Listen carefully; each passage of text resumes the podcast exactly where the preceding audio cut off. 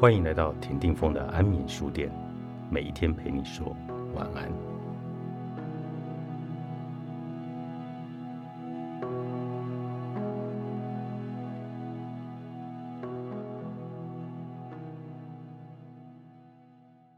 或许是因为很容易被人看扁的关系，某人总是被同一个对象拜托，为此感到气愤。这个人发誓再也不要答应对方。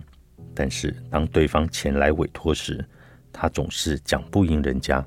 有时候，就算拒绝了，对方还是把工作丢在他桌上。工作毕竟不能放着不管，所以他还是做了。为此，陷入自我厌恶。他明明下定决心一定要拒绝，却总是无法贯彻这个决心，因而对优柔寡断、无法坚持到底的自己感到厌烦。前来委托的对方也很狡诈，会制造出他怎么样都无法拒绝的状况，让他觉得总是只有自己倒大霉。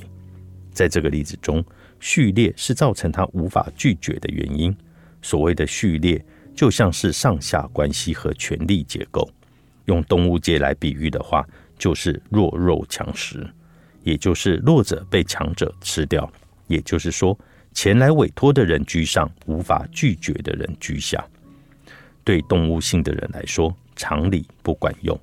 一般人都有着有失有受的常理，也就是假如拜托了别人做什么事，就要用回礼来补偿对方。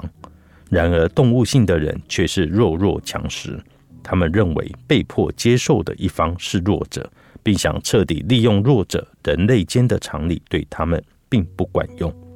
遇到这种动物性的人时，你会发现常理无法套用在他们身上，而感到价值观上的差异，无法理解对方，在混乱的情况下，只好答应对方的要求。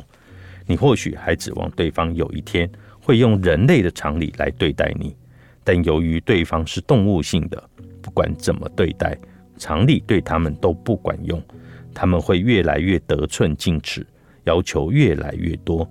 强势到你无法拒绝。如果你要求动物性的人要有人类的常理，就会被对方看扁，使他们对你更加残酷。这个时候，你需要用动物性的方式来对付对方。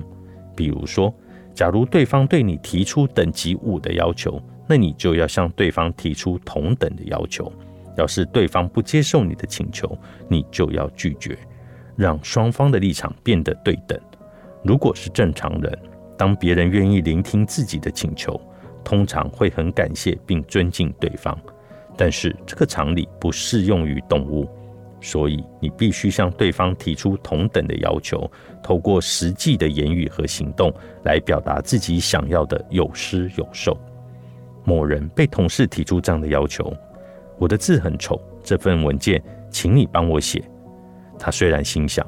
你自己写工整一点不就好了？但因为对方说我写的可能无法通过审查，没办法，他只好帮对方写了。结果对方三番两次来拜托他。